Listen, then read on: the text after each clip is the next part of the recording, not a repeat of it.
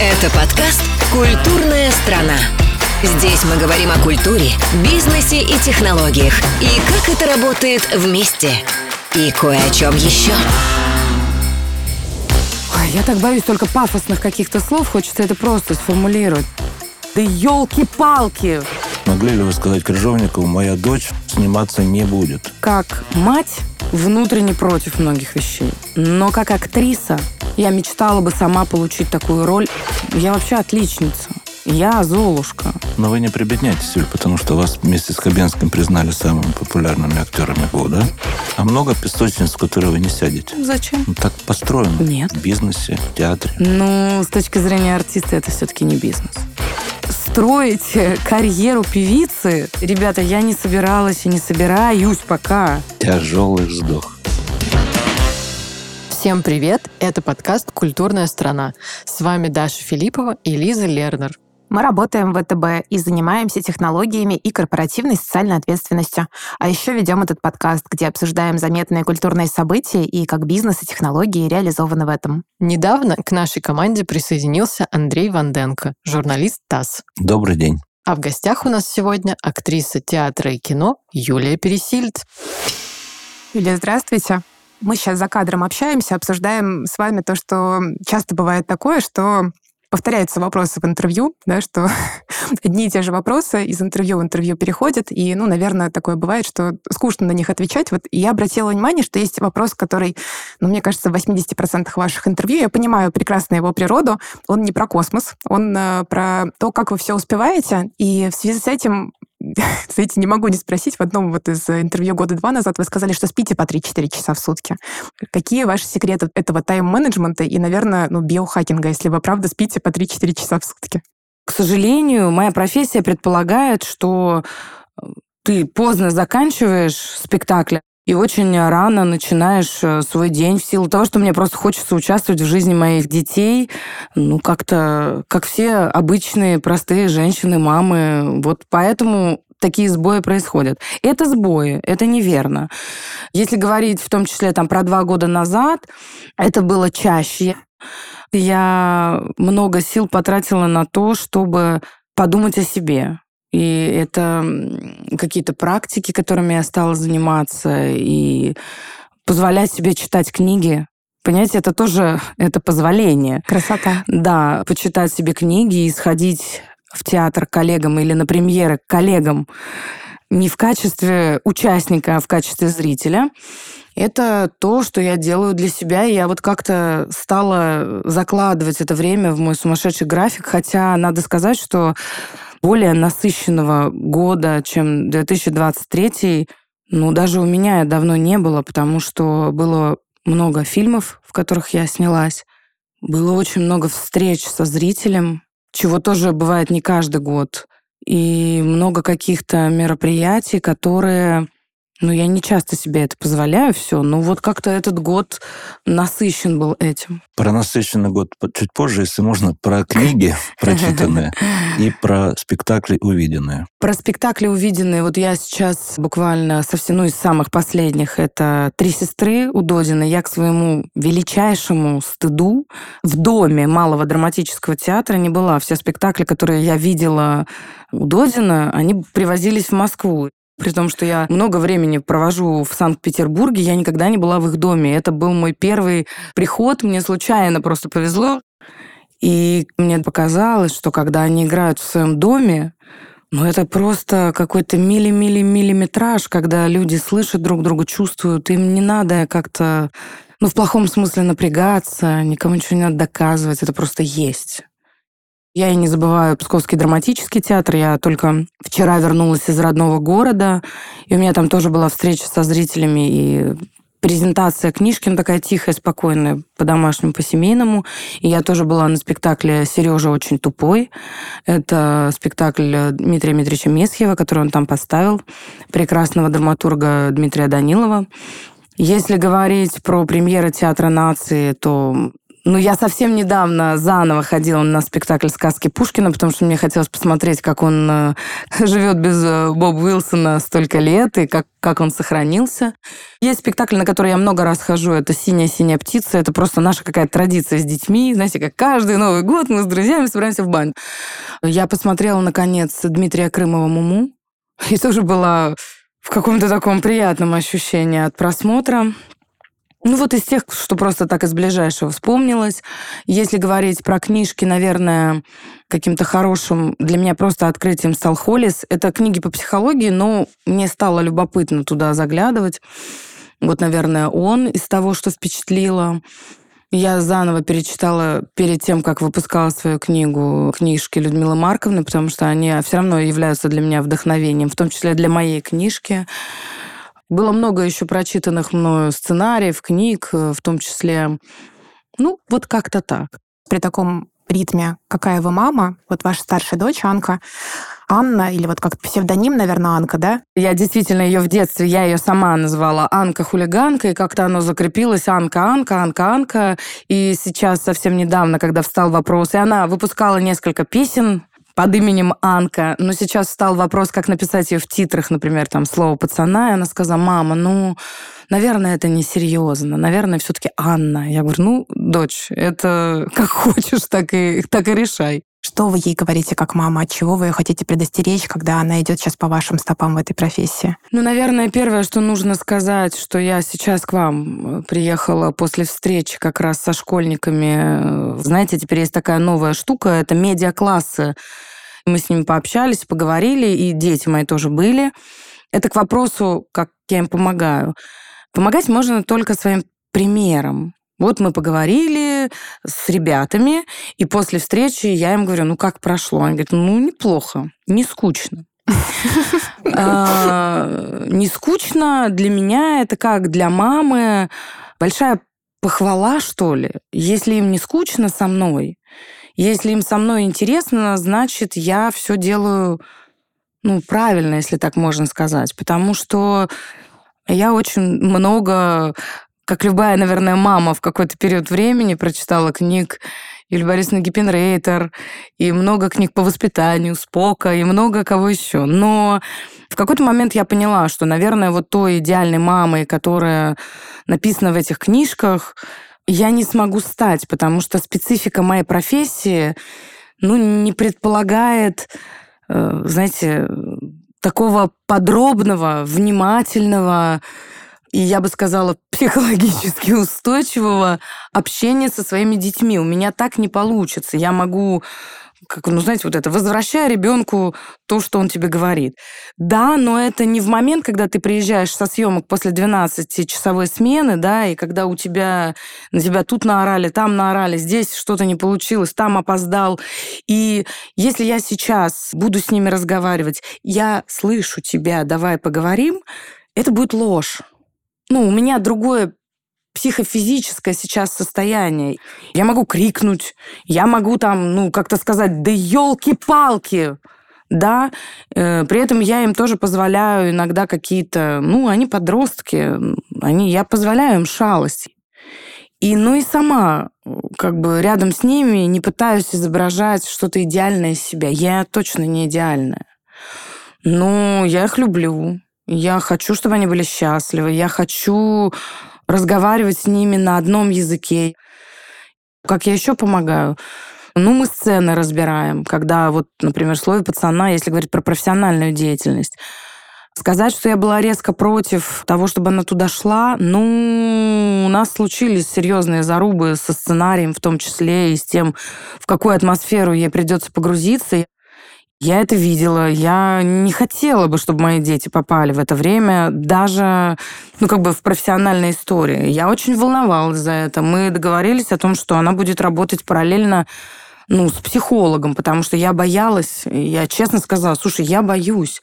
Та роль, которая тебе попала, вы еще не досмотрели до конца, я не буду вам спойлерить, что там будет. Но это серьезно. У нас с отцом, с Алексеем Ефимовичем возникли серьезные вопросы, и к режиссеру, и к сценаристам. Ну вот помогали, разбирали, объясняли, говорили. И самое главное, наверное, моя помощь вот в чем я ее ощущаю, это в отсутствии нравоучений. Я сама, я ненавижу нравоучения. Нигде, ни в школе, ни с друзьями, ни с родителями, ни в государственных структурах. А право на табу у вас было, скажем, вот в случае с фильмом? То есть могли ли вы сказать Крыжовникову, моя дочь в этом сниматься не будет? За эту часть отвечал отец Ани. И я сказала, я как мать внутренне против многих вещей. Но как актриса, и если я сейчас ее воспринимаю как свою коллегу, я мечтала бы сама получить такую роль и сыграть ее. И вот в данном случае со мной борется актриса и мать. Хорошо, а учитель выкинул какие-то, добился того, чтобы какие-то сцены были выкинуты из сценария? Я знаю, э, да, я знаю, что, ну, скажем так, не выкинули. И э, смикшировали. Э, смикшировали, и Алексей Ефимович тоже был человеком не в режиме, что значит сказать режиссеру, ну, каким бы он ни был режиссером большим, сказать другому невероятно талантливому, большому режиссеру, что можно, что нельзя, но это тоже же, вы понимаете, это непрофессионально. Я знаю, что они договорились, и я туда вообще не влезала. Я вообще считаю, что ну, для любого творческого человека наличие очень профессиональных известных родителей, ну, если у тебя все нормально с головой, если оно у тебя на плечах, это большая обуза. Это обуза. Стать сразу лучше своих родителей, это обуза, и это такой груз, который висит на ней, и наша как бы задача, наша задача еще больше ее этим, понимаете, не обременять, как бы не вешать еще каких-то ярлыков, что ты должна быть лучше. Да ничего ты никому не должна. Какой вы были в 15? Ну, я была другой. Я была очень скромной, тихой. Я вообще отличница. И это тоже то, что мне в профессии скорее, ну, не помогало. А дочери? Нет. Нет. Вот совсем-совсем нет? Ну, они совсем... Мы как раз недавно про это с ними говорили, о том, что у вас какой-то точно совершенно другой путь. Вы живете в таком, ну, знаете, тактильной любви. Моя мама, я ее очень люблю, она прекрасный человек, и спасибо ей огромное, что она никогда меня ну, ничего не заставляла. Но при этом она совсем не тактильный человек, понимаете? Дети, растущие, не знаю, в 50, 60, 70 объятиях в день, но они другие. Они чуть более взбалмошные, они могут быть собой, они могут ничего нигде не закрывать, не прикрывать. И, ну, наверное, какая-то и судьба у них должна быть другая. Где-то им в другом месте попадет по шапке, а где-то будет легче наоборот. И у меня нету такого «я Золушка». И это сейчас не шутка и не ирония никакая. Я вот эта Золушка, которая штопала, штопала, штопала и что-то там наштопала. Но у меня нету такой, как сказать, схемы, что если я прошла это, то и мои дети прош... должны, вот надо, как сказать, сейчас выдать им рваные платья, заставить их ходить в лаптях. И, ну, нет у меня такой схемы. У них какая-то другая своя история. Вы дважды сказали в проброс про книгу свою. И скромно умалчиваете название и все остальное. Это «Космос, детка», правильно? Да, да. А, и презентацию проводили в Пскове. Да. Наверное, не случайно. И позвали директора, свою бывшую учительницу математики, директора школы. Да. Чтобы она проводила эту презентацию. Почему-то вас потянуло туда? Ну, это это тоже такая, такая важная для меня территория, это мои корни. Вообще Псковская земля, Псков. Я, я обожаю Москву. Искренне, честно, это город, который меня родил как личность, как актрису, город, в котором я построила свою карьеру, город, который я ценю за то огромное количество возможностей, которые он дает мне и детям моим, да и много кому. Но сказать, что я москвичка, я не могу. Нету такого ресурса у меня, чтобы это сказать, потому что я псковитянка.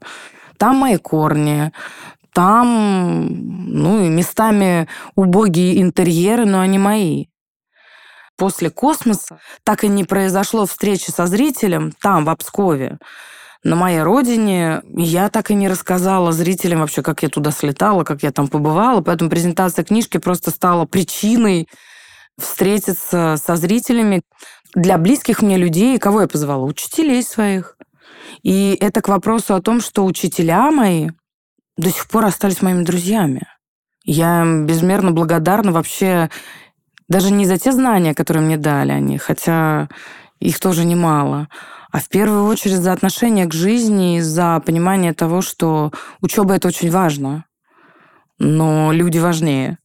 и вообще взаимоотношения. Это очень важно. Вы так интересно рассказываете про учителей.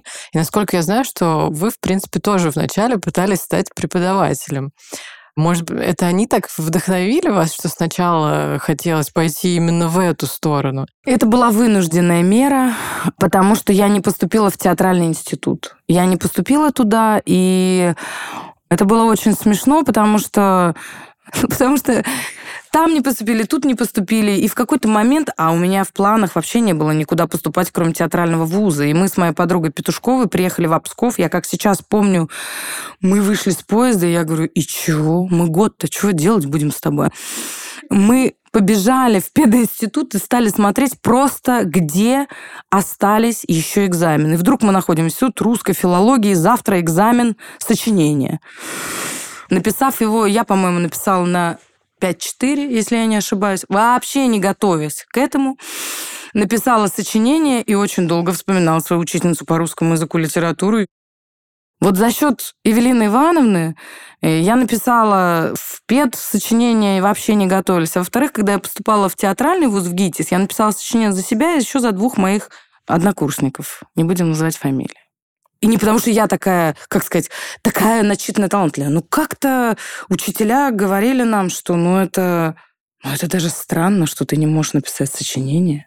Это как-то странно и непонятно. И это как-то даже было не принято у нас, хотя мы были жуткими хулиганами, мы дружили с гопотой, мы ходили на дискотеку.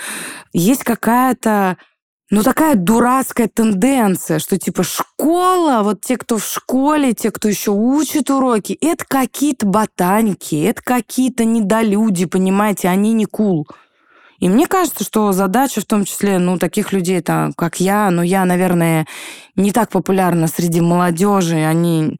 Ну, есть куча прекрасных ребят, блогеров, еще кого-то, еще кого-то, еще, которые точно могут ему показать, что это круто что в это, это не, не стыдно быть отличником.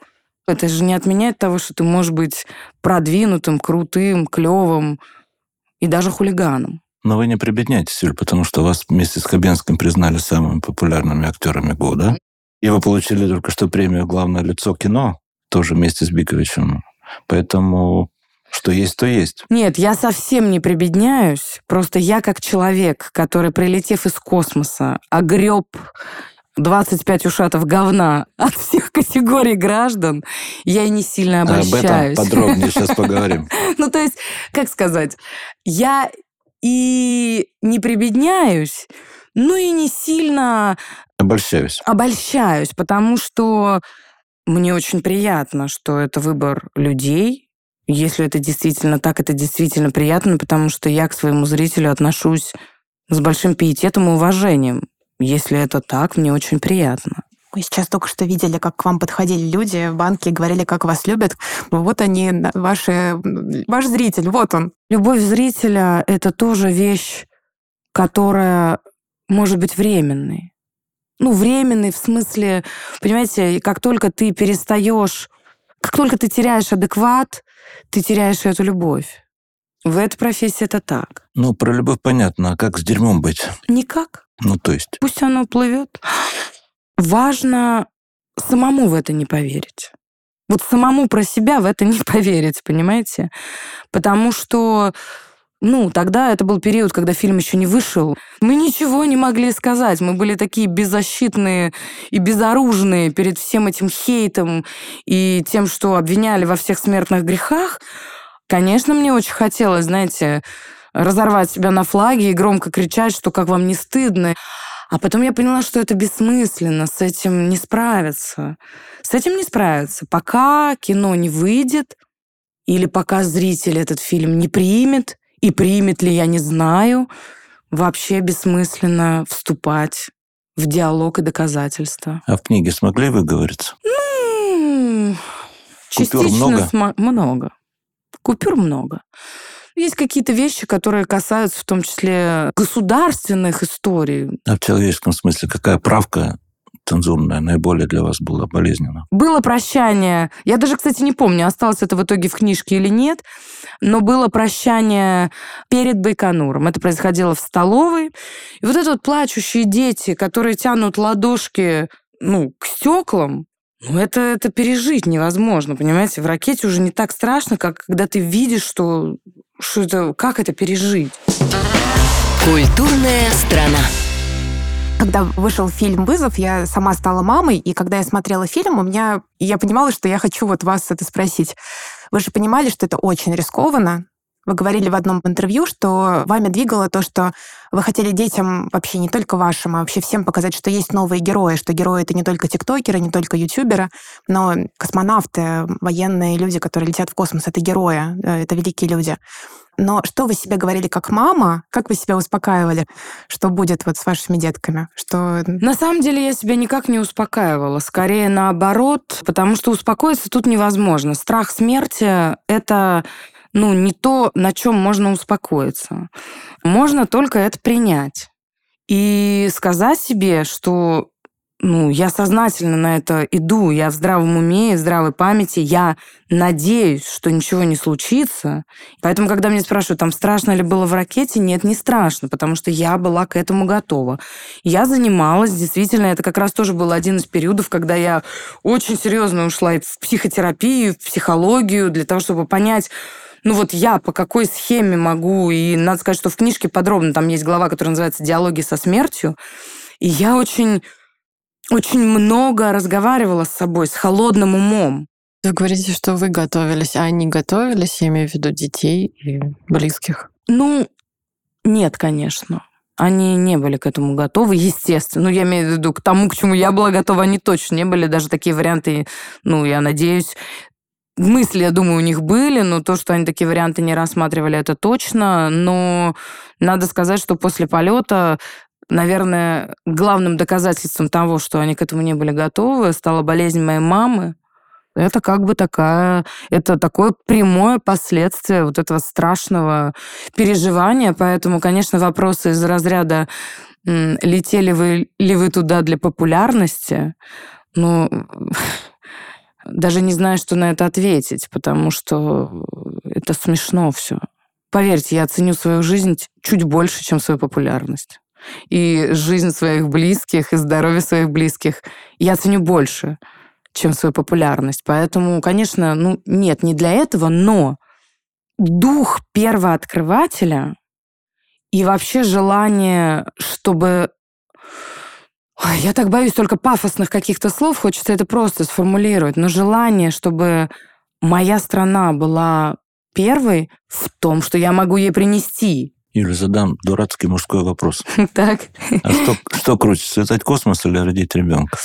Вот это, пожалуй, вот это, пожалуй, очень близкие вещи. И даже у меня в книжке есть такое сравнение, потому что Потому что после рождения ребенка твоя жизнь меняется. Она меняется.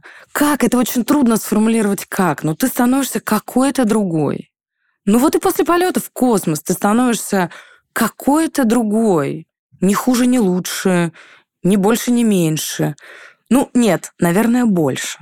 Вот ты после рождения ребенка становишься как-то больше, как-то глубже, как-то как будто бы какие-то истины открываются тебе, как будто ты находишь ключик от каких-то ну, таких вот интересных дверей. И космос — это просто тоже еще ключики куда-то во что-то такое большое, настоящее. Вы сказали, что 23-й год был наиболее насыщенным у вас. Это наследие вызова? Да, я думаю, да. А страха нет, что теперь вы этот космический шлейф будут преследовать перманентно? Был первое время, скорее даже до премьеры фильма. Но, ну, как будто бы даже я уже с этим справилась. Потому что ну, много еще людей, кто хочет поговорить про космос. Отчасти книжка — это, ну, одной из причин написания книги как раз было такое как бы прощание с Отпустить. этой историей. Да. Моя космическая деятельность с выходом фильма «Вызов», а потом еще с написанием книжки, моя карьера космонавта закончена. У меня нету по этому поводу каких-то, как сказать, безумных амбиций, которые вот теперь я только космонавт и все. Да, ребят, нет, я актриса, ну, была космонавтом и хватит. Слава богу, что это было в моей жизни. Слава богу, что это была я. Это большое счастье, это уже от меня никто не отнимет. Я этим горжусь. Я вышла за пределы профессии актрисы в том числе. Это уже больше скорее такой, ну, человеческий поступок в том числе. А вы командный игрок в профессии? Да, Член команды? да. Какой? Какая должна быть команда? В какую вы входите команду? Я объясню, потому что вы об этом говорили неоднократно. Вы не состоите ни в одной трупе. Да, Это позиция. позиция. Принципиальная Принципиально. позиция. да. Ну и каково? Во-первых, интерес. А во-вторых... Во-первых, это красиво. Во-первых, это красиво. А во-вторых, я точно командный игрок в том проекте, в котором я сейчас работаю. Ну, грубо говоря, вот я сейчас... Ну, сейчас я нигде не снимаюсь, сейчас я с вами. Я с вами тоже командный игрок. Ну, я вот снимаюсь в фильме «Императрицы» Андрея Юрьевича Кравчука. И я, конечно, командный игрок. Я никогда не перетягиваю одеяло на себя, хотя, как вы понимаете, очень часто даже это одеяло приходится, ну, уже в нынешнем статусе, приходится, наоборот, от себя чуть-чуть отпихивать, чтобы не все строилось только вокруг тебя. А наоборот, давать возможность другим рядом с тобой проявляться, а не только, знаете, чтобы это не превратилось в театр или кино одного артиста. А, Поэтому я точно командный игрок. Тогда, извините, тогда Да. слово не команда, а клан. Нет, нет. Почему? Зачем? Ну, так построено Нет. в бизнесе, в театре. А это же не бизнес. А кино это что? Ну, с точки зрения артиста, это все-таки не бизнес. Нет. Если к кино начать относиться как к бизнесу, я тогда мы должны с вами встретиться на каком-нибудь канале в сериале 250+, как я говорю. Вот это бизнес. Ну, то есть это тогда речь идет про то, что ты что делаешь, зарабатываешь деньги на этом? Ну, нет, это скучные не такие деньги, чтобы так уматываться. Ну, все равно это, ну, как сказать, мы не живем в реалиях там Голливуда или Болливуда или еще, или какого-нибудь китайского кинопроизводства, когда человек, снявшийся в одном кино, становится супер-мега-звездой. Более того, мы даже не живем, например, в реалиях каких-нибудь Арабских Эмиратов. Хаза — это человек, который слетал, э, ну, дубайский астронавт, единственный, который слетал на 12 дней в космос, так же, как мы с Климом. Он шейх теперь. Ему вообще ничего никому не надо доказывать. Все. У нас реалии немножко другие. Мне нравится работать с разными режиссерами, поэтому у меня есть работы в фильмах Кирилла Серебренникова, а есть в фильмах, я не знаю, там, ну, как хотела в противовес, там, не знаю, Андрея Юрьевича Кравчука, даже не в противовес, но это просто очень разные личности, разные у них подходы. И как раз если говорить про ну, не будем говорить про клан, но несмотря на то, что я не вхожу в труппу театра нации, я все-таки там 20 лет работаю, и для меня там театр нации является местом, в котором я буду до тех пор, пока мне там интересно. Вот как выбираю я клан. А много песочниц, в которые вы не сядете? Ну, во-первых, наверное, никогда в этой профессии вообще не стоит говорить никогда. Ну, есть просто песочницы, которые я не вижу. Ну, Понимаете, которые мне даже не интересно туда смотреть. И даже думать о том, сяду я туда или не сяду, мне просто это не интересно. Это не... Ну, не мое, мне это не интересно. Я не хочу туда тратить свои силы. А себе поляну тем самым не сужаете? Сужаю. А у меня вообще очень узкая поляна. Я бы не хотела ее расширять. Почему? Ну, нет. Я вообще с удовольствием хочется существовать по принципу не вширь, а вглубь. Это политика моего фонда благотворительного, которым мы занимаемся. Ну, наверное, при наших ресурсах мы уже могли, знаете, как широко развернуться. Ну, широко с точки зрения количества. Ну, тогда бы мы потеряли качество. Пока по-честному мы тянем то, что мы тянем. И очень хочется вширь. Но по-честному, положа руку на сердце, ну вот у нас сейчас 1200 детей. Но я знаю про эти 1200 детей все. Ну или то, что я должна знать как учредитель благотворительного фонда. Понимаете, я отвечаю за специалистов, я отвечаю за качество услуг, предоставляемых нами. Назовите фонд. Фонд «Голчонок». Кстати, вызов принес фонду дополнительные деньги? Нет. То есть ваша известность, вот это никак не К конвертировалась? сожалению, пока нет. Я честно говорю, что я очень надеялась, что после фильма «Вызов» и после такого прихода популярности пойдут в фонд деньги. Нет. Тут как раз э, сейчас, буквально после нашей с вами встречи, пойдут встречаться с людьми, которые, я надеюсь, дадут перед Новым годом деньги в фонд. И это, слава богу, что они вообще согласились встретиться. Я надеюсь, что встреча тоже пройдет удачно. Себя ломать приходится? Нет. когда просите? Нет. Я прошу не для себя, мне не стыдно это.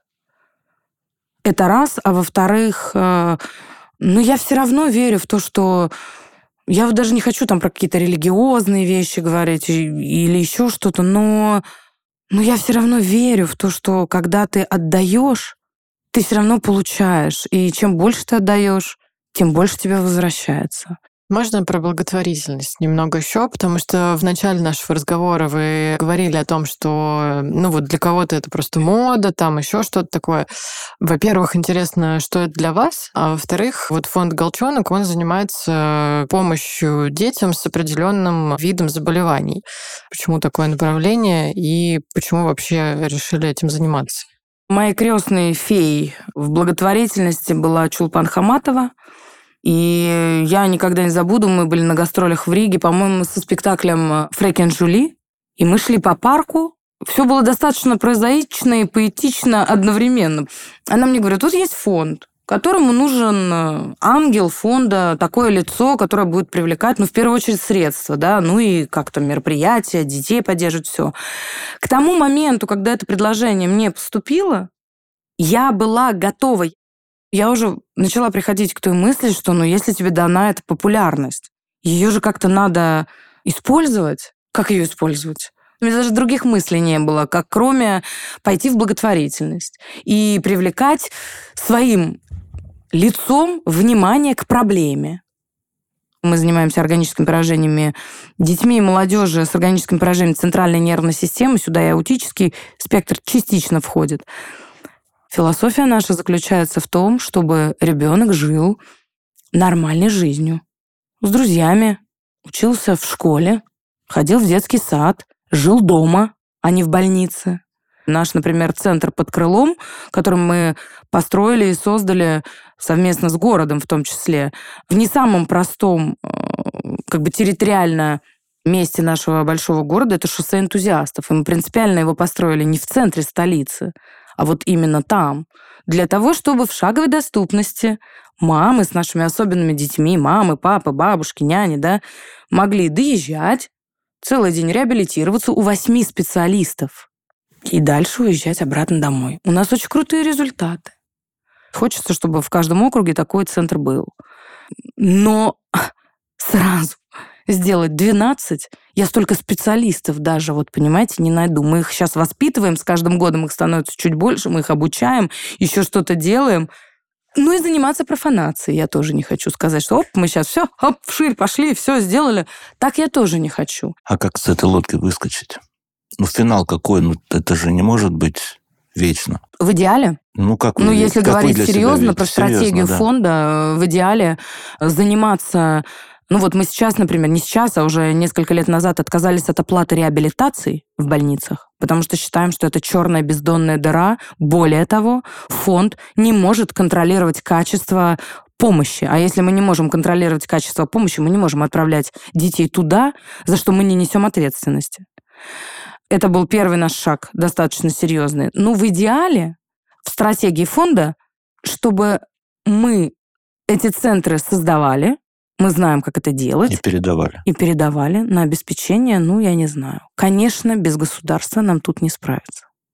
Очень было бы круто эту систему создавать, тестировать, проходить вот эти все этапы, а дальше честно, с откровенные, ну, как бы честно проверенные схемы передавать государству или каким-то людям, которые готовы нести за это материальную, в первую очередь, ответственность, и иметь возможность, ну, не хочется говорить контроля, но, скажем так, скрининга, как это все дальше развивается.